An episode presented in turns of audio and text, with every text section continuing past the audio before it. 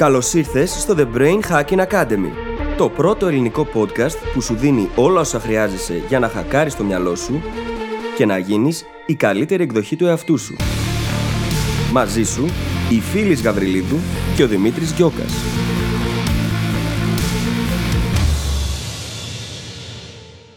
Γεια σου, Brain Hacker, και καλώς ήρθες σε ένα ακόμα επεισόδιο του The Brain Hacking Academy. Στο σημερινό επεισόδιο μιλάμε για ένα θέμα που δεν έχουμε αγγίξει πολύ στο παρελθόν. Ένα θέμα που είναι πολύ περίπλοκο για την ψυχολογία μας, αλλά και πάρα πολύ σημαντικό στη ζωή μας. Σήμερα μιλάμε για τα χρήματα. Για την ακρίβεια, στο επεισόδιο αναλύουμε διάφορα στερεότυπα, κλισέ και συσσαγωγικά κολλήματα που έχουμε στο mindset μας, τα οποία μας κρατάνε πίσω από το να βγάλουμε αλλά και να απολαύσουμε τα χρήματα. Πρόκειται για πράγματα που έχεις σίγουρα ξανακούσει, κάποια από αυτά θα τα μοιράζεσαι και εσύ και με τον τρόπο τους μας εμποδίζουν από το να αντλήσουμε από τα χρήματα τη μέγιστη αξία που μπορούμε. Το οποίο παρεμπιπτόντως δεν είναι αυτό που νομίζεις. Κατά τη διάρκεια του επεισοδίου συζητάμε για το τι ακριβώς θέλουμε να κάνουμε με τα χρήματα και μόλις το ακούσεις θα καταλάβεις γιατί μπορούν να έχουν αξία στη ζωή μας, παρόλο που δεν είναι συσσαγωγικά αυτό που φέρνει την ευτυχία. Δεν θα σε κρατήσω όλο εδώ. Πρόκειται για ένα πολύ δυνατό επεισόδιο, το οποίο θα σε αφήσω απλά να πας και να απολαύσεις. Καλή ακρόαση.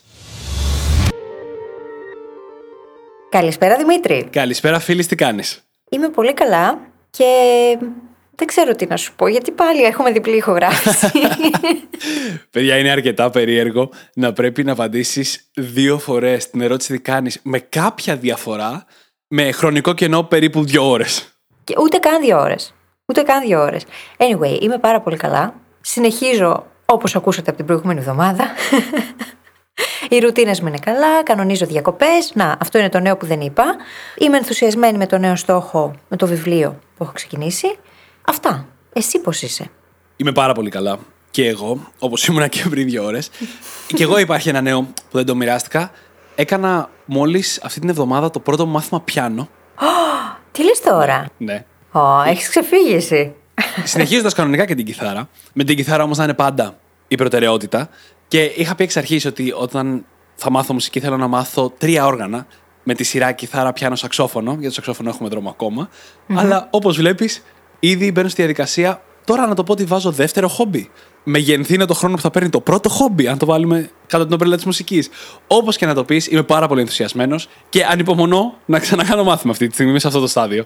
Πέροχα. Στην ουσία επέκτηνες αυτό που είχες ήδη ξεκινήσεις με κάποιο Ναι, τρόπο. πρακτικά. Αλλά είναι ταυτόχρονα και καινούριο. Δηλαδή είναι πάρα πολύ ωραίο και η μουσική το έχει αυτό. Επειδή είναι ένα τεράστιο κεφάλαιο, όπως πολλά αντικείμενα είναι τεράστια κεφάλαια, μπορείς στην πραγματικότητα να έχεις δύο σε εισαγωγικά χόμπι κάτω από την ίδια ομπρέλα. Γιατί έχω επεκτείνει το ίδιο. Όντως και πράγματα που έμαθα στο ένα έχουν τεράστια μεταφρασιμότητα στο άλλο. Αλλά ταυτόχρονα είναι δύο μαθήματα, ξέρεις, δύο μελέτες, δύο διαφορετικά όργανα. Έχει και αρκετό novelty, αρκετά την αίσθηση του καινούριου, ενώ ταυτόχρονα είναι και μέσα στην ομπρέλα κάτι που ξέρω ότι μου αρέσει. Και είναι πάρα πολύ σημαντικό το γεγονός ότι το ξεκίνησες και το συνεχίζει για τόσο πολύ καιρό, ε. Αβίαστα, ε.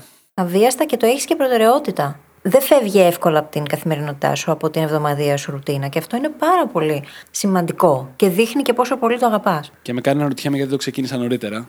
Αλλά έχουμε πει πολλές φορές ότι δεν είναι αργά. Ποτέ. Όχι, δεν είναι ποτέ αργά. Και είναι οκ. Είναι οκ, δεν πειράζει. Μπορεί να το έχεις απωθημένο μια ζωή και να ξεκίνησες τώρα. Αυτό όμως δεν σημαίνει ότι χάθηκε απαραίτητα αυτός ο χρόνος. Μπορεί να μην ήταν κατάλληλες συνθήκες παλιότερα. Μπορεί να το ξεκινούσες και να το σταματούσες για κάποιο λόγο. Οπότε θεωρώ ότι τα πράγματα γίνονται συνήθως στην κατάλληλη στιγμή. Τουλάχιστον εμείς κάνουμε αυτή τη στιγμή να είναι κατάλληλη. Ισχύει και βοηθάει πάρα πολύ ο τρόπος που το προσεγγίζω και το mindset που φέρνω σε αυτό. Είναι κάτι που λέμε μερικές φορές ότι ο τρόπος που κάνεις οτιδήποτε είναι ο τρόπος που κάνεις τα πάντα. Φέρνω λοιπόν και στη μουσική την ίδια προσέγγιση και μου δίνει αυτή τη δυνατότητα να απολαμβάνω περισσότερο τη διαδικασία και να εξελίσσομαι γρήγορα, το οποίο βοηθάει στην απόλαυση. Και ακριβώς τα στοιχεία του mindset που χρησιμοποιώ για τη μουσική είναι αυτά που έχουμε καταγράψει στο The Mindset Hacking Handbook. Το καινούργιο εγχειρίδιο που έχουμε δημιουργήσει, στο οποίο έχουμε αποτυπώσει τις τρεις κύριες αλλαγές που μπορείς να κάνεις στο mindset σου για να σταματήσεις να νιώθεις χαμένος και να αρχίσεις να εξελίσσεσαι με ρυθμούς που πριν δεν είχες καν φανταστεί. Και αν αναρωτιέσαι πού μπορείς να το βρεις αυτό, καταρχάς θα σου πούμε ότι είναι απολύτως δωρεάν. Το δημιουργήσαμε για να βοηθήσουμε όλους εσάς και κυρίως εκείνους που μόλις μπήκαν στον κόσμο της αυτοβελτίωσης ή που βρίσκονται εδώ και καιρός σε αυτόν, αλλά τα έχουν χαμένα. Γιατί η αλήθεια είναι πως υπάρχει αμέτρητη πληροφορία εκεί έξω, αμέτρητες συμβουλές και δεν ξέρει κανείς μας τελικά από πού να το πιάσει και πώς να ξεκινήσει. Και απαντήσαμε ακριβώς αυτή την ανάγκη με το Mindset Hacking Handbook. Και μπορείτε να το κατεβάσετε εντελώς δωρεάν από τη σελίδα brainhackingacademy.gr κάθετος MHH. Που είναι βασικά τα αρχικά από το Mindset Hacking Handbook. Και πάμε αυτό να περάσουμε στο επεισόδιό μας. Σήμερα έχουμε ένα συσταγωγικά καινούριο θέμα.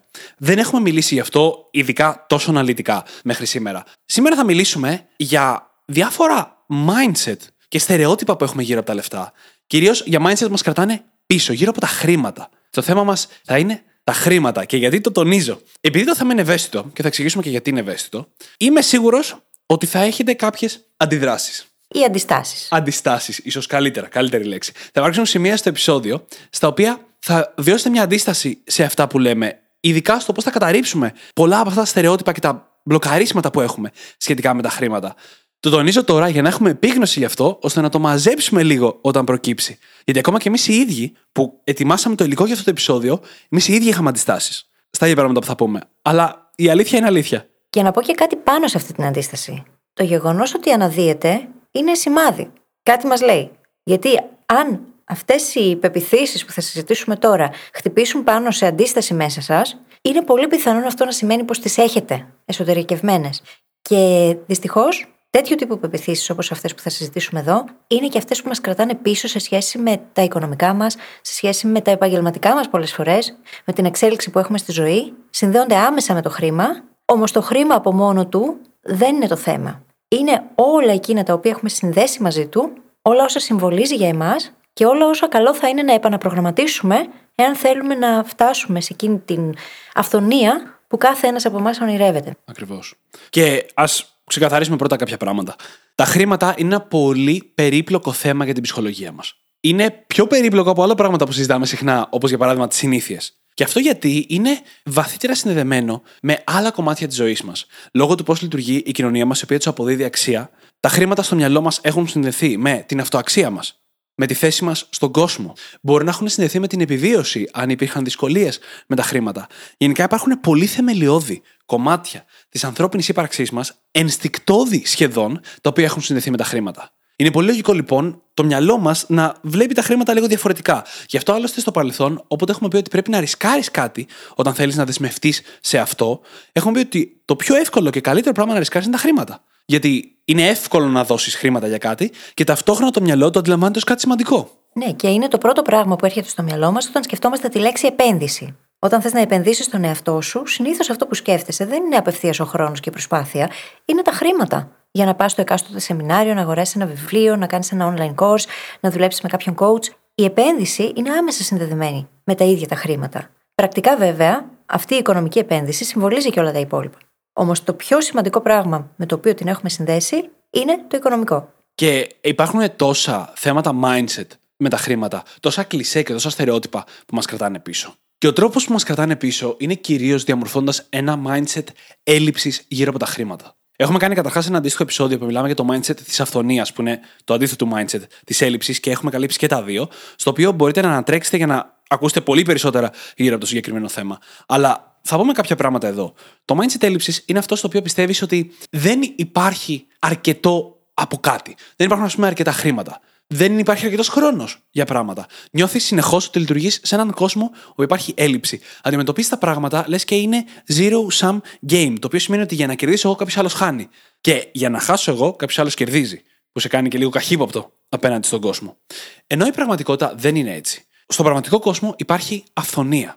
Ακριβώς, υπάρχει αυθονία. Μόνο που αν το μυαλό σου είναι προγραμματισμένο στο να βλέπει το αντίθετό της, αυτό θα συνεχίσεις να βλέπεις. Και εννοείται πως αυτό δεν σημαίνει ότι φταίεις για κάτι.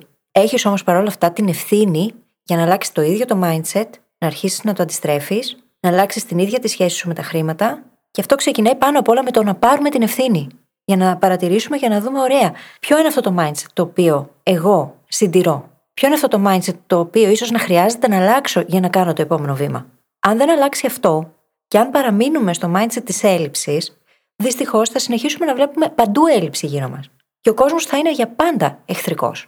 Και ειδικά στα χρήματα υπάρχει αυθονία. Και θα το στηρίξω αυτό σε δύο πράγματα. Ένα είναι ο ίδιος τρόπος που λειτουργούν τα χρήματα. Ο τρόπος που παράγονται, ο τρόπος που κυκλοφορούν, ο τρόπος που λειτουργούν.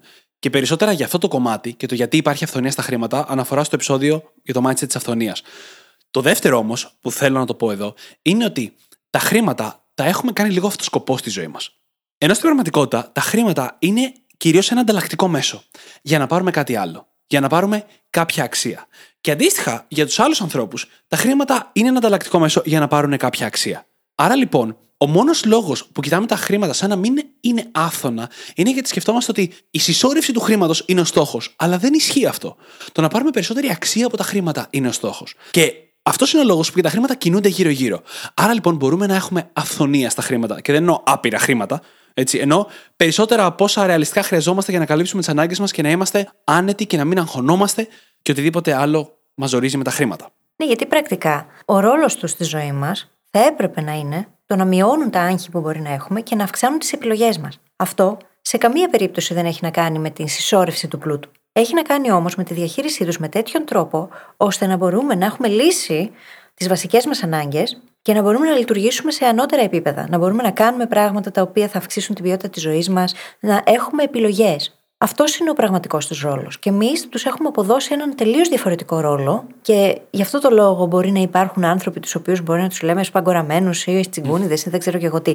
Δεν είναι αυτός ο σκοπός, η συσσόρευση του πλούτου. Ακριβώς. Μπορεί να συμβεί, προφανώς, συμβαίνει, μπορεί κάποιος να έχει και αυτό σαν στόχο, αλλά δεν είναι το ίδιο το αποτέλεσμα αυτό που επιθυμούμε. Και χρειάζεται να αποδεσμεύσουμε τα χρήματα από όλο αυτό. Γιατί όσο συνεχίζουμε να τα βλέπουμε σαν κάτι που πρέπει να αποκτήσουμε κι άλλο, κι άλλο, κι άλλο, τότε είμαστε στο mindset της έλλειψης. Τότε δεν βλέπουμε τις επιλογές που μας δίνουν, τις πόρτες που μας ανοίγουν και τις δυνατότητες που μπορεί να έχουμε με τη βοήθειά τους. Και για να το ορίσουμε πιο συγκεκριμένα, τα χρήματα τα θέλουμε για τέσσερις λόγους. Για να έχουμε περισσότερο χρόνο, για να έχουμε περισσότερη ελευθερία, για να έχουμε περισσότερες επιλογές και για να αποκτήσουμε καλύτερη ποιότητα ζωής. Δεν ξέρω αν παρατηρήσατε ότι πουθενά σε αυτά δεν είπα για να έχουμε πιο ωραίο αυτοκίνητο ή πιο πολλά ή πιο ωραία κοσμήματα, πιο πολλά ή πιο ωραία ρούχα ή οτιδήποτε υλικό. Χρόνο, ελευθερία, επιλογές και ποιότητα ζωής. Και όταν χρησιμοποιούμε τα χρήματα για να πάρουμε περισσότερα από αυτά, τότε είναι που μεγιστοποιούμε και τη χαρά και την ευχαρίστηση στη ζωή μας που μπορούν να μας φέρουν τα χρήματα. Γιατί στην πραγματικότητα μεγιστοποιούμε τη ζωή μας χρησιμοποιώντας τα χρήματα. 100% πλέον τα χρήματα δεν είναι αυτός ο σκοπός. Όχι, μεγιστοποιούμε τις εμπειρίες που μπορούμε να ζήσουμε, τις σχέσεις που μπορούμε να κάνουμε, τα ταξίδια που μπορεί να γίνουν. Και μόνο η αίσθηση ότι μπορούμε, ότι έχουμε την επιλογή, είναι κάτι το οποίο ανεβάζει την ποιότητα ζωής μας. Ο περιορισμός είναι εκείνο το οποίο μας κάνει να αισθανόμαστε ότι δεν μας δίνονται ευκαιρίες. Όταν όμως εμείς οι ίδιοι έχουμε περιορίσει τον εαυτό μας, τότε ποιο το νόημα; Γιατί θα μπορούσε κάποιος να έχει πάρα πολλά χρήματα και να αποφεύγει, ακριβώς για να κάνει οικονομία, τις εξόδους με τους φίλους του. Πού είναι η ποιότητα ζωής σε αυτό; Ειδικά τη στιγμή που το έχει ανάγκη έτσι, πόσο μάλλον σε μια εποχή που το συναθρίζεστε έχει με κάποιο τρόπο δαιμονοποιηθεί και λιγάκι. Ακριβώς. Και η ποιότητα ζωής μπορεί να περιλαμβάνει από πολύ μεγάλα πράγματα που όλοι σκεφτόμαστε, όπως ας πούμε ταξίδια, μέχρι πιο μικρά. Α πούμε το ότι σε ένα δωμάτιο του σπιτιού δεν έχεις air condition και πάντα ζεσταίνε όταν είσαι εκεί και να βάλεις εκείνο το δωμάτιο ένα air condition. Πρόσφατο προσωπικό παράδειγμα. Η ποιότητα ζωής έχει να κάνει με το να βελτιώνεις ένα βήμα κάθε φορά, ό,τι ευκαιρία έχεις μπροστά σου, την ποιότητα της ζωής σου, της καθημερινότητάς σου, των στιγμών που αποτελούν την ημέρα σου. Αντίστοιχα, τα χρήματα έχουν μεγάλη αξία όσον αφορά το να επενδύσεις στον εαυτό σου και στο να εξελιχθείς. Αυτό μπαίνει κάτω από την ομπρέλα των επιλογών και της ελευθερίας. Γιατί με το να επενδύσεις στον εαυτό σου, και πρώτα απ' όλα είναι πιο ενδιαφέρον ο κόσμος για εσένα, αλλά ανοίγεις και τις επιλογές σου, την ελευθερία σου. Όλα αυτά συνδέονται. Αλλά υπάρχουν αυτά τα στερεότυπα και τα κλισέ και τα μπλοκαρίσματα που έχουμε στο mindset μας που μας εμποδίζουν από το να ξεκλειδώσουμε αυτόν τον θετικό κύκλο αντροφοδότησης. Και δυστυχώς πολλά από αυτά πηγαίνουν πολύ βαθιά. Τα έχουμε σε υποσυνείδητο επίπεδο και δεν τα συνειδητοποιούμε. Όμως είναι προγραμματάκια τα οποία τρέχουν στο background της ύπαρξής μας και προγραμματίζουν τον τρόπο που βλέπουμε τον κόσμο, τις επιλογές που κάνουμε και τις αποφάσεις που παίρνουμε. Γι' αυτό το λόγο θέλουμε εδώ να τα φέρουμε στην επιφάνεια, έτσι ώστε να δεις πού βρίσκεις αντίσταση, πού νιώθεις μάλλον αντίσταση και να αρχίσει σιγά σιγά να τα φέρνεις στο φως για να μπορέσεις να τα επεξεργαστείς και να τα αλλάξεις. Και πάμε τώρα να ξεκινήσουμε με μια λίστα από τέτοια στερεότυπα που μας κρατάνε πίσω. Θα ταυτιστείτε με πολλά, θα αντισταθείτε σε κάποια. Θυμίζω ανοιχτό μυαλό.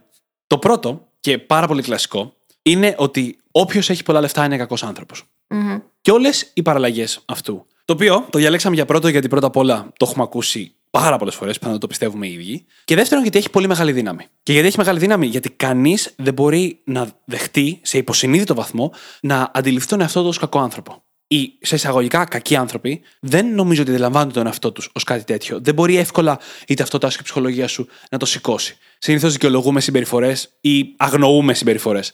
Άρα λοιπόν δεν μπορεί το μυαλό μας να πιστέψει ότι είμαστε κακοί άνθρωποι. Όταν λοιπόν πιστεύουμε ότι τα χρήματα σας κάνουν κακό άνθρωπο, θα τα αποφεύγουμε. 100% θα τα αποφεύγουμε. Και εννοείται πως θα χαρακτηρίζουμε αντίστοιχα και τους ανθρώπους που έχουν πολλά χρήματα ως κακούς. Θα είμαστε καχύποπτοι, θα βλέπουμε γύρω μας αυτή την κακία.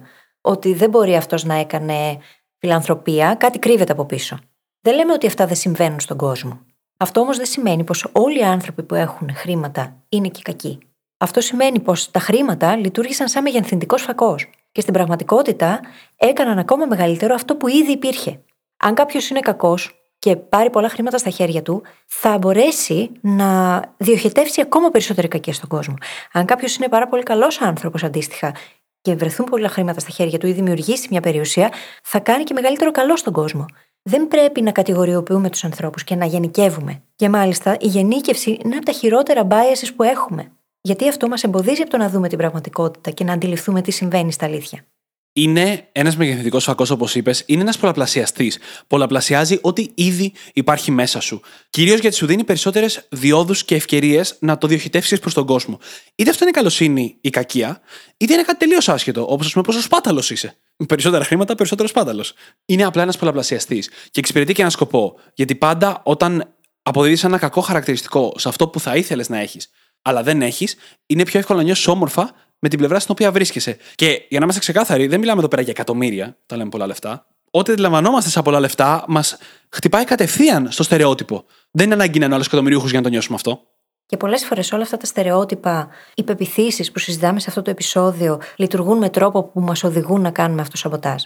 Γιατί μπορεί να σου δοθεί μια ευκαιρία να βγάλεις περισσότερα χρήματα και με κάποιον τρόπο να την απορρίψεις ή να σαμποτάρεις το ίδιο το αποτέλεσμα και να μην γίνουν τα πράγματα έτσι. Ακριβώς.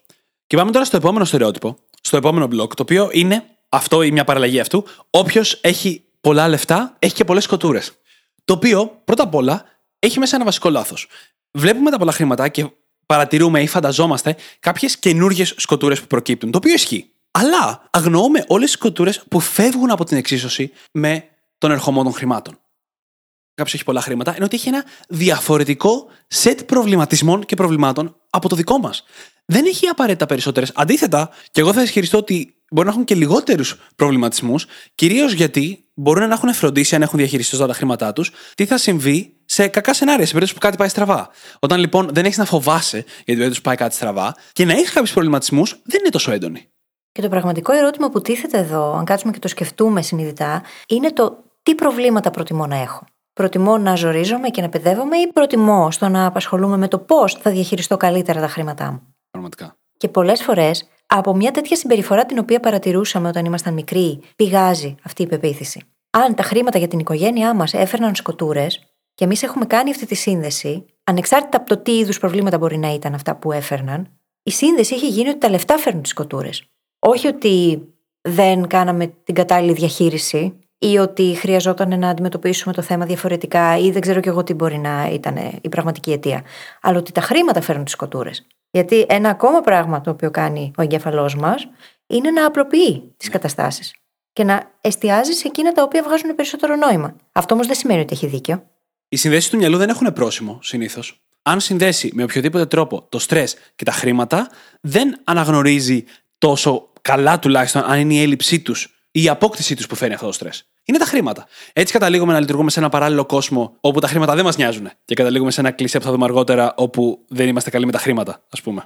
Ή επιλέγουμε να τα αγνοούμε τέλος πάντων. Ακριβώς, ακριβώς. Και πάμε τώρα στο επόμενο. Το οποίο είναι ένα πολύ έτσι δυνατό, ότι τα λεφτά δεν φέρουν την ευτυχία.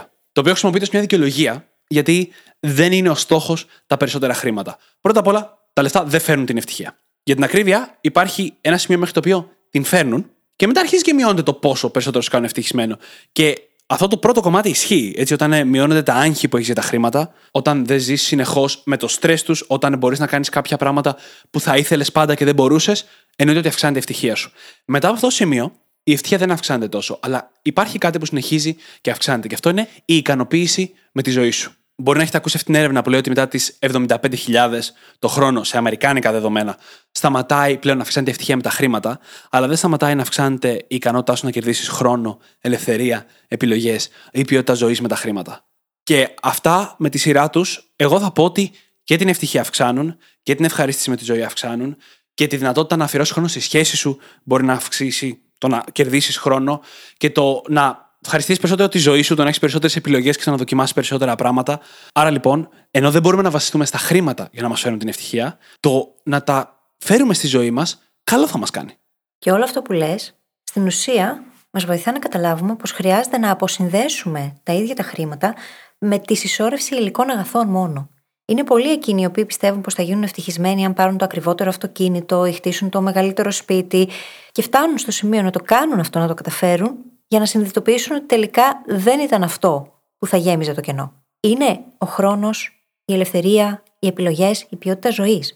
Οπότε χρειάζεται να αποσυνδέσουμε τα ίδια τα χρήματα από τα υλικά αγαθά μόνο και να εστιάσουμε σε εκείνα που πραγματικά έχουν ουσία. Διαφορετικά, θα καταλήξουμε κάποια στιγμή να συνειδητοποιήσουμε με τον άσχημο τρόπο πως τα λεφτά δεν φέρνουν την ευτυχία. Και είναι αλήθεια αυτό.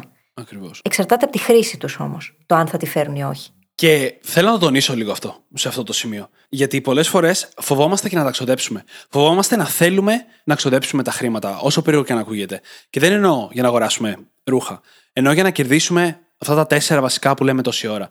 Α πούμε, πόσο πολύ μπορεί να βελτιώσει τη ζωή σου αν έχεις ένα σπίτι και παιδιά, το να έχετε ένας άνθρωπος να σε βοηθάει με τις δουλειές του σπιτιού. Α το πάμε ένα επίπεδο εισοδήματος παραπάνω. Πώς θα ήταν αν σε βοηθούσε κάποιος με το μαγείρεμα και αν λάβανε κάποιος εξωτερικό επιπληρωμή όλο το μαγείρεμα για την οικογένεια.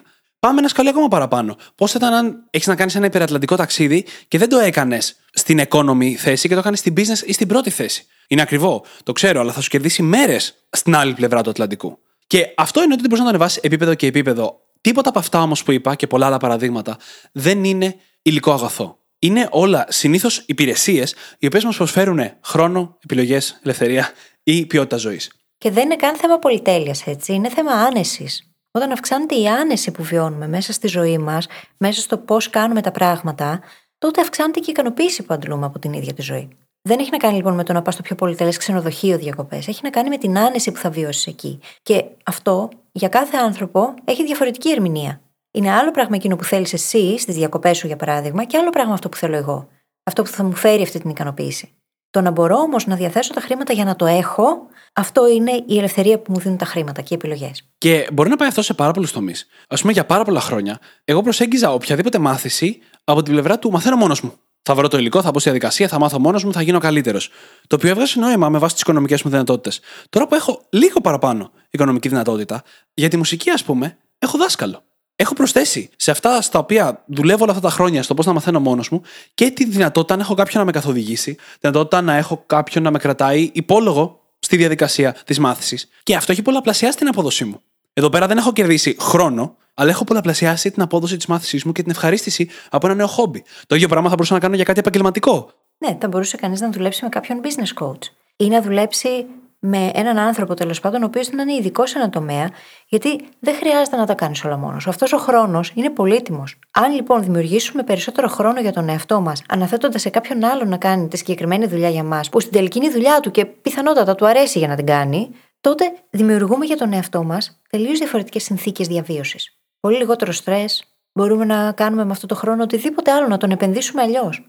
Και αν αυτή τη στιγμή έχετε κολλήσει στο δεν έχω χρήματα για να τα κάνω αυτά τα πράγματα, πρώτα απ' όλα αυτό είναι ένα μπλοκάρισμα που έχουμε όταν έχουμε τα χρήματα, που συζητάμε τόση ώρα για το πώς τα ξοδεύουμε. Αλλά μπορεί να υπάρχει και το επόμενο στερεότυπο στο μυαλό σας, το οποίο είναι το δεν αξίζω να βγάλω περισσότερα χρήματα. Το οποίο αντίθετα με τα προηγούμενα δεν είναι κάτι που το ακούμε. Δεν είναι κάτι που θα ακούσει μια παρέα να το συζητάει. Ενώ θα ακούσει το όποιος έχει λεφτά είναι κακός άνθρωπος. Αλλά παίζει στο μυαλό πολλών από εμάς. Και θα ισχυριστώ ότι παίζει στο μυαλό των περισσότερων μέχρι που καταφέρνουμε να το αφήσουμε πίσω. Αν καταφέρουμε να το αφήσουμε πίσω. Και αυτό έχει να κάνει με την αυτοαξία μας και κρύβει και άλλους προγραμματισμούς από πίσω. Δεν είμαι αρκετός. Δεν είμαι αρκετά ικανός. Μπορεί να υποβόσκει ένα σύνδρομο το πατεώνα. Οπότε εκ των πραγμάτων δεν μου αξίζουν. Γιατί να μου αξίζουν, για ποιο λόγο να μου δώσει κανείς περισσότερα χρήματα, αφού εγώ δεν είμαι αρκετή. Πώς τολμάω να σκεφτώ έστω ότι θα μπορούσα να δικαιούμαι χρήματα; Και αυτό είναι πρόβλημα. Και στην πραγματικότητα, εκείνο που χρειάζεται να κάνουμε είναι σε πρώτο επίπεδο να δουλέψουμε μέσα μας αυτή την αντίληψη. Γιατί δεν συνδέεται με τα χρήματα per se, συνδέεται με την αυτοαξία μας την ίδια. Προφανώς, αν πιστεύουμε ότι δεν μας αξίζουν τα χρήματα, δεν θα πιστεύουμε ότι μας αξίζουν και άλλα πράγματα. Ένα κομμάτι λοιπόν είναι αυτό, και το άλλο κομμάτι είναι να κάνουμε κάτι ενεργητικά για να αλλάξουμε αυτή την αντίληψη που έχουμε για τον εαυτό μας και τη σχέση που έχουμε με το ίδιο το χρήμα. Παράλληλα. Και για να γίνει αυτό, πρέπει να αλλάξουμε το πώς βλέπουμε τα χρήματα. Σε κάτι που είπαμε νωρίτερα, ότι τα χρήματα είναι ένα ανταλλακτικό μέσο για να αντλήσουμε περισσότερη αξία. Να φέρουμε περισσότερη αξία στη ζωή μας. Αν εμείς λοιπόν μπορούμε να παρέχουμε περισσότερη αξία, τότε εξορισμού και τόσο απλά θα δικαιούμαστε περισσότερα χρήματα. Αυτό λοιπόν τι σημαίνει; Μπορεί να σημαίνει το να προσφέρεις μια υπηρεσία που αξίζει περισσότερο για τους άλλους ανθρώπους. Μπορεί να σημαίνει να προσφέρεις την υπηρεσία που ήδη προσφέρεις σε υψηλότερο επίπεδο. Μπορεί να σημαίνει να αναγνωρίσεις την αξία που ήδη μπορείς να προσφέρεις και να τολμήσεις να αλλάξεις τα δεδομένα σου έτσι ώστε να την προσφέρεις και να αμείβεσαι για αυτήν.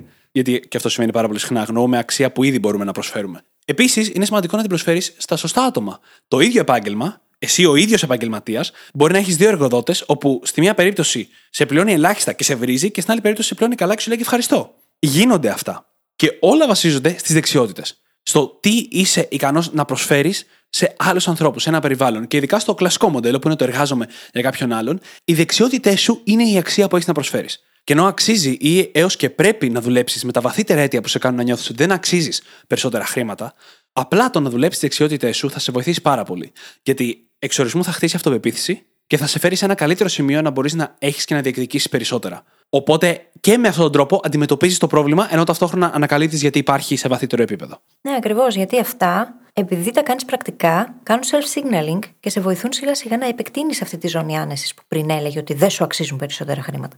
Δεν είναι ότι θα τα αλλάξεις από τη μια στιγμή στην άλλη και από εκεί που ζητούσες ένα, ξαφνικά θα ζητάς δέκα. Σιγά σιγά όμως θα πας από το 1 στο 2, από το 2 στο 3 και αυτό είναι το σημαντικό. Να αρχίσεις να αυξάνεις την ένταση μέσα από το ίδιο το self-signaling που κάνεις και να αρχίσεις να πιστεύεις περισσότερο στο τι αξίζεις, στο τι προσφέρεις και σε αυτό που είσαι. Και μια επόμενη πεποίθηση η οποία εμποδίζει πάρα πολλούς ανθρώπους, βάζει πάρα πολλά εμπόδια, αμέτρητα πολλά και μπορεί να την έχουμε και όλοι κιόλας. Όχι όλοι. Το μεγαλύτερο ποσοστό όμως είναι πως το να βγάλεις λεφτά είναι πάρα μα πάρα πολύ δύσκολο. Έχω σημειώσει από κάτω, σαν συνέχεια της πρότασης, ότι έως και πρέπει να υποφέρεις για να τα mm. βγάλεις. Και αυτό είναι το δικό μου μεγάλο μπλοκάρισμα. Το αναγνωρίζω. Φανταστείτε ότι το συζητάγαμε πριν και λέγαμε ότι όταν το έχεις αυτό, αρχίζεις και αγνοείς τις περιπτώσεις που το να βγάλεις χρήματα μπορεί να είναι και εύκολο. Το λέει αυτό η φίλης και ψιθυρίζω εγώ φωναχτά ότι εντάξει, όχι και εύκολο. δηλαδή, η αντίσταση που έλεγα νωρίτερα, επιτόπου, ενώ συζητάγαμε για το θέμα αυτό με το mindset του θέματος αυτού, έβγαλα αντίσταση στη λέξη εύκολο και χρήματα. Ξέρεις τι γίνεται; Είναι προγραμματισμός. Δεν είναι ότι ευκολία σημαίνει πατάω ένα κουμπί και ανοίγει ξαφνικά ένα ντουλαπάκι και πετάγονται λεφτά από μέσα. Την πυραμίδα που σκάσε πρόσφατα. Ακριβώς. Αλλά το θέμα είναι να συνειδητοποιήσουμε ότι δεν είναι και τόσο δύσκολο τελικά όσο εμείς το έχουμε φανταστεί. Ή όσο συνεχίζουμε να πιστεύουμε, ή όσο μας είπανε ότι αποτελεί ένα σετ από δεξιότητες το οποίο θα μας οδηγήσει στο να μπορέσουμε να βγάλουμε περισσότερα χρήματα. Αυτό δεν σημαίνει ότι είναι δύσκολο. Είναι και αυτό όπως τα υπόλοιπα πράγματα στη ζωή. Χρειάζονται δουλειά και προσπάθεια. Χρειάζεται να μάθεις να τα διαχειρίζεσαι διαφορετικά. Χρειάζεται να εστιάσεις εκείνα τα πράγματα τα οποία θα πολλαπλασιάσουν τα έσοδά σου και να είσαι συνεπής. Και χρειάζεται να εγκαταστήσουμε τα εξής λογισμικά στο μυαλό μας. Ένα το είπαμε στο προηγούμενο θέμα, στο προηγούμενο κομμάτι, που ήταν το να χτίσει δεξιότητες και να τις προσφέρεις και στους σωστούς ανθρώπους. Το δεύτερο είναι ο κανόνας 80-20. Από τα πράγματα που κάνεις για να σου βγάλουν χρήματα, υπάρχει ένα 20% που σου παράγει το 80% του εισοδήματος. Και αν έχεις μία δουλειά, αυτό που εννοεί ότι από αυτά που κάνεις στη δουλειά, το 20% αυτό που κάνεις παρέχει αξία στην επιχείρηση, ώστε η επιχείρηση να έχει κίνδυνο να σε πληρώνει. Αν λοιπόν εμβαθύνεις στο να κάνεις αυτά τα οποία σου παράγουν χρήματα, θα είναι και πιο εύκολο στον ίδιο χρόνο να βγάλεις περισσότερα χρήματα. Και το τρίτο προγραμματάκι που θέλουμε να καταστήσουμε είναι το να έχεις τα κότσια να κάνεις αλλαγές. Τι σημαίνει αυτό, Υπάρχουν δύο σημεία στα οποία κολλάμε οι περισσότεροι στη ζωή μας. Το ένα είναι στο αντικείμενο το οποίο σπουδάσαμε, που δεν τολμάμε να αλλάξουμε και να ασχοληθούμε με κάτι άλλο. Και το δεύτερο είναι σε μία δουλειά στην οποία βολευόμαστε και μένουμε 10, 15, 20, 30 χρόνια χωρίς να αλλάζουμε τις προοπτικές καριέρας μας. Το να έχεις τα κότσια να κάνεις αυτά τα άλματα, είτε να αλλάξεις καριέρα όταν αυτό βγάζει νόημα για το ενδιαφέρον σου, για το εισόδημά σου, για τη ζωή σου γενικότερα, το να αλλάξει εταιρεία είναι βασικά πράγματα που μπορείς να κάνεις για να αυξήσεις το εισόδημά σου και τα χρήματά σου. Το να αλλάξει εταιρεία, παιδιά, είναι hack. Το να πηγαίνεις σε μια εταιρεία και να κάθεσαι για πάντα είναι ο πιο αργός τρόπος για να αυξήσεις το εισόδημά σου. Ο καλύτερος τρόπος είναι κάθε 2 με 3 χρόνια, το νούμερο αλλάζει ανάλογα με την κατάσταση, να πηγαίνεις από την εταιρεία που είσαι στην επόμενη, παίρνοντας καλύτερες συνθήκες με κάθε άλμα που κάνεις. Η εμπειρία που μαζεύεις. Και το γεγονός ότι θέλεις έξτρα κίνητρο για να κάνεις το άλμα θα σε βοηθήσουν να βρεθείς σε πολύ καλύτερο σημείο. Αν είστε σε μια εταιρεία αυτή τη στιγμή και θέλετε να βρεθείτε τρει-τέσσερι θέσεις παραπάνω από εκεί που είστε, ο πιο γρήγορος τρόπος είναι να πάτε αλλού και ξανά αλλού και μετά να γυρίσετε πίσω εκεί που είστε. Στη θέση που θα θέλατε. Και το θέμα είναι ότι όλα αυτά τα σκεφτόμαστε σαν κάτι πολύ δύσκολο. Οπότε δεν είναι μόνο τα λεφτά δύσκολο για να τα βγάλει κανείς, αλλά και οι διαδικασίες όλες αυτές και οι συνθήκες είναι δύσκολες. Και ο κόσμος είναι ένα δύσκολο μέρος, τρομακτικό, που δεν μπορώ να πάρω ρίσκα. Και ακόμα και αν ξέρεις τι χρειάζεται να κάνεις, μπορεί να προσθέσεις εσύ επίπεδο δυσκολίας μόνο και μόνο γιατί πιστεύεις ότι πρέπει να υποφέρεις. Ταυτίζομαι πλήρως, καταλαβαίνω. Το ξέρω, για σένα τα λέω. Για μένα τα λες. Ταυτίζομαι πλήρως. Ακριβώς. Προσθέτω επίπεδα δυσκολίας γιατί αλλιώς δεν μου βγάζει νόημα. Μμ. Αφού πιάνω τον εαυτό μερικές φορές να σκέφτομαι ότι πώς αυτά που κάνω οδηγούν στα πράγματα που έχω πετύχει, ας πούμε. Ή στα πράγματα που θέλω. Δεν μου βγάζει νόημα. Λέω δεν θα πρέπει να είναι πιο δύσκολο. Τελικά ήταν αυτό, ένα, δύο, τρία οδηγεί στο αποτέλεσμα. Ω, Η Θεέ φίλη παιδιά μου. κοπανιέται αυτή τη στιγμή. Πιάνει το κεφάλι της; Κοπανιέμαι γιατί είσαι συνεταιρός μου. Εντάξει, κάνω πλάκα. Η αλήθεια είναι ότι είχα και εγώ πάρα πολλά τέτοια στερεότυπα και κλισέ και πεπιθήσεις μέσα στο κεφάλι μου. Έχω δουλέψει όμως πολύ με πολλά από αυτά. Και πλέον δεν μου βγάζει νόημα. Δεν μου βγάζει νόημα το να λέω στον εαυτό μου ότι είναι πάρα πολύ δύσκολο. Όχι, δεν είναι, γιατί αυτό που προσφέρω είναι τεράστια αξία. Και δεν το λέω επειδή την έχω ψωνίσει, παιδιά, το ξέρω. Βλέπω τη δουλειά, βλέπω πόσο υποφελούνται οι brain hackers, πόσο υποφελούνται οι άνθρωποι που δουλεύουμε μαζί. Αυτό δεν μπορεί να μην αξίζει. Χρειάζεται να είμαστε και ειλικρινείς λίγο με το κομμάτι του έργου που παράγουμε. Και ειδικά αν έχουμε επενδύσει τόσο πολύ στο να το κάνουμε όλο και καλύτερο. Πρέπει να μπορείς να αναγνωρίσεις την αξία που προσφέρεις. Τόσο για να τολμήσεις να πληρωθείς για αυτήν, όσο και για να συνειδητοποιήσεις ότι είσαι ήδη σε ένα σημείο που δεν χρειάζεται πλέον να είναι δύσκολο. Γιατί αν ακόμα πιστεύω κάτι, είναι ότι όταν ξεκινάς, είναι κάπως δύσκολο. Πρέπει να περάσεις κάμποσα βήματα για να φτάσεις σε ένα σημείο να μπορείς να προσφέρεις πραγματικά αξία. Αλλά αν έχεις φτάσει εκεί, τα πράγματα μετά δεν χρειάζεται να είναι δύσκολα. Και πάμε τώρα στο επόμενο, γιατί θα προλάβουμε. Το οποίο θα το περάσουμε λίγο γρήγορα, αλλά αξίζει αναφορά, που είναι το δεν μπορώ να ξεπληρώσω το χρέος μου. Και είναι μια συγκεκριμένη κατάσταση, δεν είμαστε όλοι σε αυτή, αλλά πολλοί κόσμοι έχει χρέη, είτε είναι ας πούμε, ένα μεγάλο στεγαστικό δάνειο, είτε είναι πιστοτικές κάρτες, τα πιο κλασικά. Και αν είστε σε μια τέτοια φάση, και δυστυχώς το χρέος μπορεί να σε παραλύσει. Και γενικά στη ζωή σου και σε σχέση με τα χρήματα. Και είτε σε παραλύει τελείως ψυχολογικά, είτε το αγνοείς και γίνεται ακόμα χειρότερο. Και έτσι καταλήγουν όλες οι κάρτες στο κόκκινο. Αντί κάποια στιγμή να το σταματήσεις, μπαίνεις στο what the hell effect. Υπάρχουν λύσεις. Και είναι ένα πρόβλημα που έχουν λύσει πολλοί άνθρωποι. Το καλύτερο που μπορούμε να προτείνουμε είναι να εκπαιδεύσετε τους εαυτούς σας. Τα νοητικά μοντέλα που χρειάζεται να εγκαταστήσετε είναι λίγα, είναι απλά, αλλά χρειάζονται. Και ένα βιβλίο που το έχουμε ξαναπροτείνει είναι το I Will Teach You to Be Rich του Ramit Sethi, στο οποίο μέσα έχει κάμποσα κεφάλαια σχετικά με το χρέος. Και το χρέος γενικότερα και το χρέος από πιστοτικές κάρτες. Και μόνο αυτό να διαβάσετε, θα είστε σε πολύ καλύτερο σημείο από αυτό που είστε αυτή τη στιγμή για να διαχειριστείτε ένα χρέος. Κρατήστε αυτό όμως. Καινούργια νοητικά μοντέλα, σύστημα, που δεν το είπαμε, και commitment. Δεσμεύομαι ότι θα το αποπληρώσω. Υπάρχει τρόπος να γίνει. Μόνο που αυτή η συγκεκριμένη πεποίθηση πηγαίνει πολλές φορές χέρι-χέρι με το δεν έχω καλή σχέση με τα λεφτά. Και όταν αυτά τα δύο έρχονται και ενώνονται, το αποτέλεσμα μπορεί να είναι καταστροφικό. Αν εμείς δεν μπούμε στη διαδικασία να αλλάξουμε τον τρόπο που διαχειριζόμαστε τα χρήματά μας. Και αυτό είναι και το επόμενο. Το δεν είμαι καλός με τα λεφτά. Δεν το έχω με τα λεφτά. Και κάποιες παραλλαγές του του τύπου τα λεφτά είναι για λίγους. Με την έννοια ότι λίγοι μπορούν να ξέρουν για αυτά και να τα διαχειριστούν. Πρώτα απ' όλα, αυτό είναι φανερά ένας μηχανισμός άμυνας. Το δεν το έχω με τα λεφτά είναι ένα προγραμματάκι που έχει μπει εκεί για να μας προστατεύσει από την ευθύνη του να ασχοληθούμε με τα χρήματά μας. Όσο σκληρό και να ακούγεται, αυτό και μόνο αυτό εξυπηρετεί. Και πρώτα απ' όλα να πούμε ότι τα χρήματα δεν είναι δύσκολα. Δεν μας έμαθε ποτέ κανείς να διαχειριζόμαστε, τουλάχιστον όχι στο εκπαιδευτικό σύστημα, αυτό είναι το μόνο σίγουρο. Έχουν φορτωθεί πολλά άλλα προγραμματάκια πάνω στο κεφάλι μας, γι' αυτό και το επεισόδιο, αλλά τα ίδια τα χρήματα δεν είναι δύσκολα. Καταρχάς, έχω ακούσει κόσμο να λέει δεν τα έχω με τα χρήματα καλά και δεν τα πάω καλά με τα μαθηματικά. Λες και για να ασχοληθούμε με τα χρήματα λύνουμε ολοκληρώματα. Όχι, ρε, εσύ, είναι αστείο αυτό. Και όμως το πιστεύουμε. Δεν το έχω με τα χρήματα, δεν μπορώ να τα διαχειριστώ. Να πούμε όμως κάτι το οποίο είναι κοινό μυστικό. Η διαχείριση των χρημάτων είναι και αυτό μια δεξιότητα. Και αν αρχίσουμε να το βλέπουμε έτσι, θα καλλιεργήσουμε αυτή τη δεξιότητα, θα πάμε και θα αναζητήσουμε τις πηγές, τη γνώση που χρειαζόμαστε, τα νοητικά μοντέλα που χρειάζεται να εγκαταστήσουμε και σιγά σιγά με τον καιρό θα χτίσουμε αυτή τη δεξιότητα, η οποία είναι και απαραίτητη για τη ζωτικότητά μας. Αν συνεχίσεις να ζεις με αυτό το πρόγραμμα ότι δεν το έχω με τα χρήματα, δεν έχω καλή σχέση μαζί τους, δεν μπορώ να τα διαχειριστώ, θα συνεχίσει να ζεις μέσα σε ένα φαύλο κύκλο. Όπου μονίμως θα έρχονται χρήματα και θα φεύγουν με κάποιο τρόπο. Και εσύ δεν θα μπορείς να κρατήσεις τίποτα στην άκρη. Τα μαθηματικά δεν έχουν καμία σχέση. Τα χρήματα είναι βασική αριθμητική, αριθμητική που όλοι μπορούμε να κάνουμε, και μετά είναι ψυχολογία. Είναι συνήθειες. Είναι όλα τα πράγματα που μας κάνουν να παίρνουμε τις σωστές αποφάσεις τη στιγμή που πρέπει να τις πάρουμε. Ένα απλό παράδειγμα, και μικρό spoiler, θα μιλήσουμε περισσότερο για αυτά στο επόμενο επεισόδιο, είναι ότι αν θες να αποταμιεύσεις, δεν είναι καλή ιδέα να παίρνεις τα χρήματα, να περνάς το μήνα και ό,τι μείνει στο τέλος να το αποταμιεύσεις. Η σωστή στρατηγική είναι να έρχονται τα χρήματα, π.χ. ο μισθός, να βγάζεις το ποσό που θέλεις να αποταμιεύσεις στην άκρη επιτόπου, είτε η άκρη είναι ένα σιρτάρι, είτε η άκρη είναι ένας τραπεζικός λογαριασμός, και τα χρήματα που μένουν να είναι πλέον το εισόδημά σου.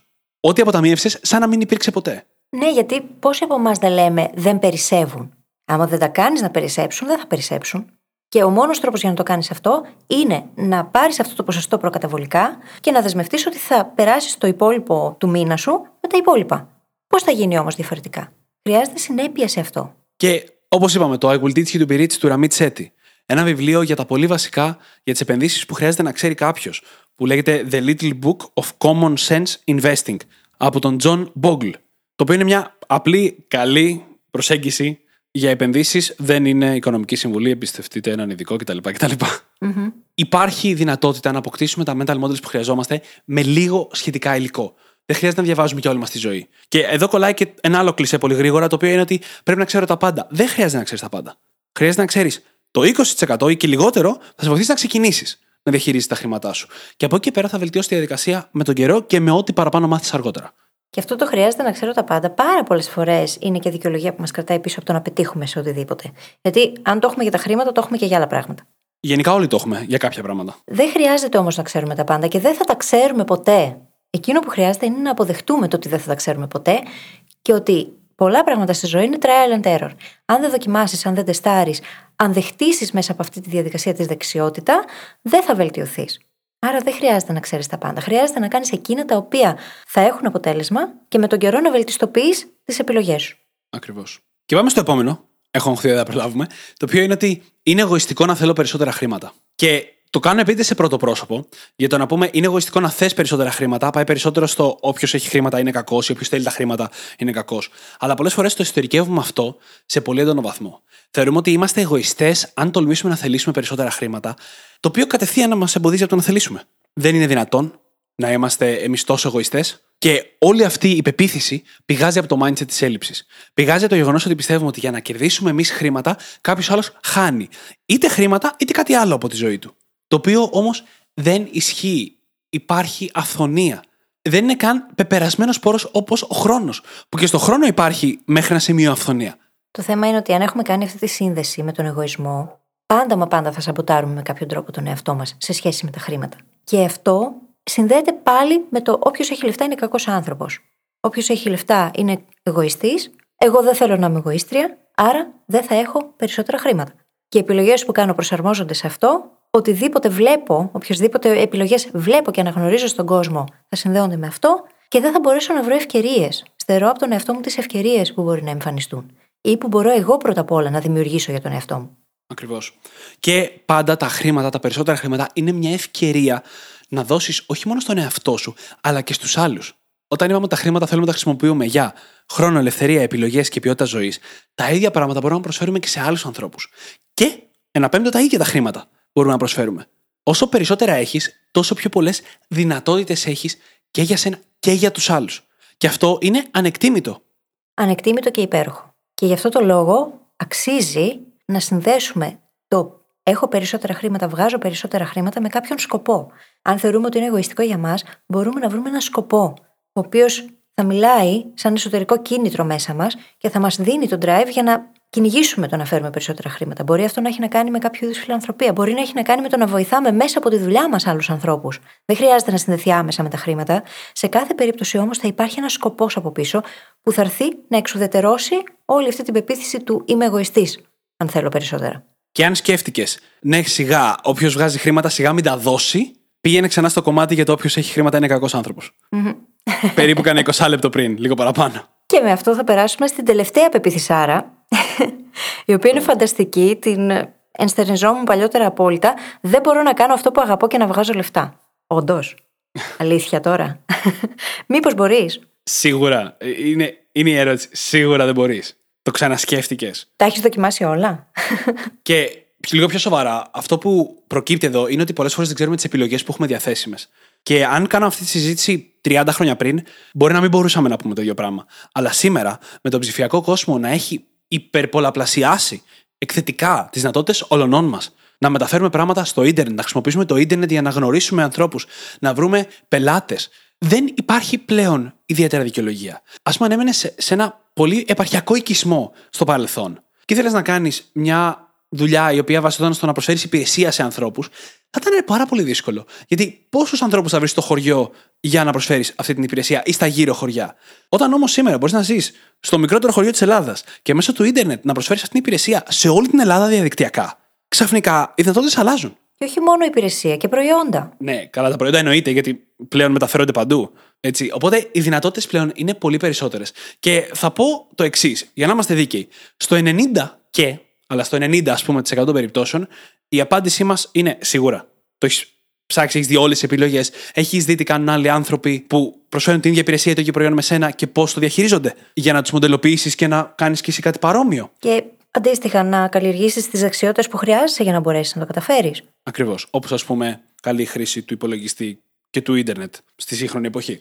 Για το άλλο 10% των περιπτώσεων θα πω ότι τον ακούω τον προβληματισμό. Ότι είναι δύσκολο να κάνεις αυτό που αγαπάς και να βγάζεις χρήματα. Αυτό το 10% θα το ρίξω σε περιπτώσεις που το αντικείμενο με το οποίο ασχολείσαι είναι πολύ πολύ μακριά από τα χρήματα ή που κάνεις ένα αντικείμενο που θέλει πολύ καιρό για να μπορέσεις να βγάλεις χρήματα. Αν, ας πούμε, είσαι μουσικός, θα χρειαστούν κάμποσα χρόνια πριν μπορέσεις να παράγεις μουσική η οποία να μπορεί να έχει εμπορική επιτυχία. Προφανώς, πολλοί μουσικοί έχουν εμπορική επιτυχία. Γίνεται. Απλά είναι και λιγότερο το ποσοστό σε σχέση με άλλα επαγγέλματα όπως ας πούμε προγραμματισμός και θα πάρει περισσότερο καιρό. Στο ενδιάμεσο διάστημα λοιπόν τον ακούω τον προβληματισμό. Αλλά στην τελική, ποιος νοιάζεται; Έχεις πάντα τη δυνατότητα να χτίσεις δεξιότητες οι οποίες μπορούν να σου βγάλουν χρήματα με λίγο χρόνο, επαρκή χρήματα για να καλύψεις ανάγκη σου, ενώ αφιερώνεις την πλειοψηφία του χρόνου σου σε αυτό που είναι το πάθος σου. Και πρέπει να σταματήσουμε να το φοβόμαστε αυτό. Με τον ίδιο τρόπο που λέμε σε κάποιον που έχει μια κύρια δουλειά και θέλει να ξεκινήσει κάτι δικό του, να το κάνει το απόγευμα, να χρησιμοποιήσει τα χρήματα της δουλειάς για να επενδύσει σε αυτό που θέλει να ξεκινήσει. Με τον ίδιο τρόπο, εσύ που είσαι, ας πούμε, μουσικός, ένα παράδειγμα, μπορείς να χρησιμοποιήσεις τα μαθήματα ή να παράγεις μουσική και να την αδειοδοτείς στο ίντερνετ και να παίρνεις προμήθειες από αυτό, είτε να κάνεις κάτι άλλο προκειμένου να μπορέσεις να συνεχίσεις να κυνηγάς το όνειρό σου. Δεν είναι κακό. Καθόλου κακό δεν είναι. Και συγκεκριμένα για τους ανθρώπους που αποζητούν κάτι δημιουργικό, όπως είναι η παραγωγή μουσικής ή όπως είναι το να γράφεις, χρειάζεται να κάνεις και αυτό που στα αγγλικά λέγεται mastering the craft. Αυτό θέλει χρόνο. Στην αρχή δεν θα είσαι καλός. Για να φτάσεις όμως στο τέλος, θα πρέπει να ξεκινήσεις. Στον Pressfield πήρε 25 χρόνια, νομίζω, για να γράψει το πρώτο του βιβλίο. Και σε αυτά τα 25 χρόνια οδηγούσε φορτηγά, έγραφε σενάρια, έκανε διάφορα πράγματα τα οποία τον βοήθησαν να καλλιεργήσει τη δεξιότητα καταρχάς του να γράφει καλά και μετά να δημιουργήσει το Gates of Fire. Και για να είμαστε ξεκάθαροι, αν η συγγραφή είναι το αντικείμενό σας, είστε στο 90% του σίγουρα, με ερωτηματικό. Γιατί στη συγγραφή μπορείς να έχεις να βγάλει χρήματα πολύ νωρίτερα από τα 25 Μπορείς, χρόνια. γιατί υπάρχουν πολλά πράγματα τα οποία μπορούμε πλέον να κάνουμε monetize μέσα από τη συγγραφή. Υπάρχει το copywriting, social media, μπορείς να κάνεις πάρα πολλά πλέον πράγματα στον κόσμο μας για να βγάλεις χρήματα απευθείας από το να γράφεις. Ακριβώς. Και γενικά, αν ταυτίζεστε με αυτό το mindset block, ότι δεν μπορώ να κάνω αυτό που αγαπώ και να βγάζω χρήματα, είναι πολύ εύκολο να μπείτε στην παγίδα του Εγώ είμαι στο 10%. Όχι. Κατά πάσα πιθανότητα είστε στο 90%. Αν είσαστε στο 10%, θα το ξέρετε 100%. Κάνετε κάτι υπερβολικά σπάνιο, ή κάνετε κάποιο επάγγελμα που δεν έχει μεγάλη ζήτηση, ή κάνετε κάτι που θέλει πολύ καιρό μέχρι να μπορέσετε να το χρησιμοποιήσετε εμπορικά.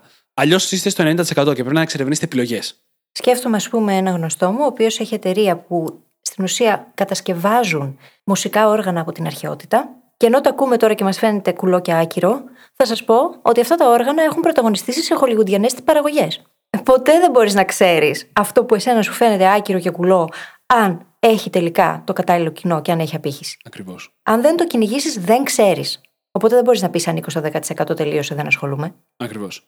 Και για να κλείσουμε το επεισόδιο, θα πω κάτι πολύ γενικό. Για να αποκτήσουμε επίγνωση για τα δικά μας mindset blocks γύρω από τα χρήματα.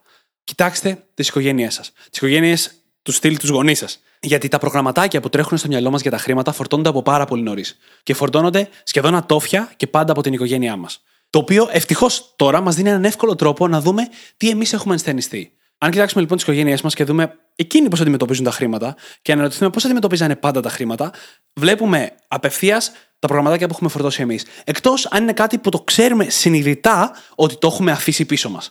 Αλλιώς έχουμε ατόφια αυτά που είχαν εκείνοι. Και είναι ένας εύκολος τρόπος να αποκτήσουμε επίγνωση για το τι εμάς μας κρατάει πίσω με τα χρήματα. Ή τι μας πάει μπροστά, έτσι. Γιατί υπάρχει αυτή η περίπτωση. Και ο τρόπος για να αρχίσουμε να τα αλλάζουμε σιγά σιγά, μικρό spoiler για το επόμενο επεισόδιο, είναι το να αρχίσουμε να πράττουμε κόντρα σε αυτές τις πεπιθήσεις σιγά σιγά. Να πάμε απ' έξω προς τα μέσα δηλαδή, για να γίνει αυτό το self-signaling, το οποίο θα μας πείσει σιγά σιγά για τη νέα ταυτότητα. Το ανθρώπου που έχει καλή σχέση με τα χρήματα, που μπορεί να βγάζει περισσότερα, που έχει τη δυνατότητα, που μπορεί να προσφέρει αξία στον κόσμο. Αυτόν τον άνθρωπο θα σας βοηθήσουμε να τον δημιουργήσετε στο επόμενο επεισόδιο. Όπως πάντα, λοιπόν, μπορείτε να βρείτε τις σημειώσεις του επεισοδίου μας στο site μας, στο brainhackingacademy.gr, όπου μπορείτε να βρείτε και το journal μας, είτε πηγαίνοντας κατευθείαν στο κατάστημά μας, είτε πηγαίνοντας στο brainhackingacademy.gr, κάθετος journal. J-O-U-R-N-A-L. Και φυσικά θα σας ζητήσουμε να κάνετε μια πράξη αγάπης. Να κάνετε subscribe στο Spotify ή σε όποια άλλη εφαρμογή μας έχετε βρει και μας ακούτε, να μας αφήσετε εκεί μια φανταστική πεντάστερη αξιολόγηση και να μοιραστείτε αυτό το επεισόδιο με κάποιον που πιστεύετε ότι το χρειάζεται. Θα βοηθήσετε και εμάς να διαδώσουμε το μήνυμα και τον άνθρωπο τον οποίο έχετε τώρα στο μυαλό σας. Σας ευχαριστούμε πάρα πολύ που ήσασταν μαζί μας και σήμερα και σας ευχόμαστε καλή συνέχεια. Καλή συνέχεια.